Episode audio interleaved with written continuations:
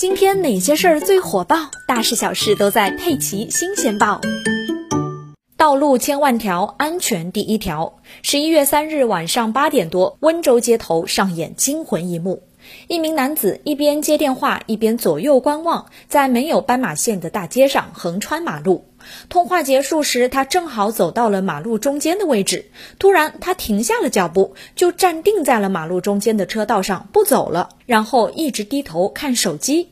期间，有一辆轿车从男子右边驶来，在距离他十几米的地方避让了一下，打方向到旁边的车道后离开。男子当时还抬头看了一眼这辆车，但随即继续低头看手机，还是不动。然而，不是每一辆车都能及时避让的。二十秒后，一辆红色轿车驶来，男子一下被撞飞，甚至还在空中旋转一周，之后就狠狠地被摔在地上。民警到达现场时，红色轿车停在马路中央，轿车挡风玻璃出现了大面积的裂纹，被撞男子已经被送往医院。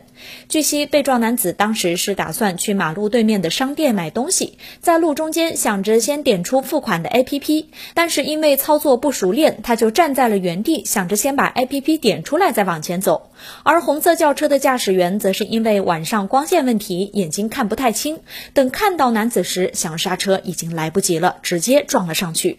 这起事故造成男子右侧肋骨骨折、头皮血肿、全身多处挫伤。目前案件还在进一步的处理中。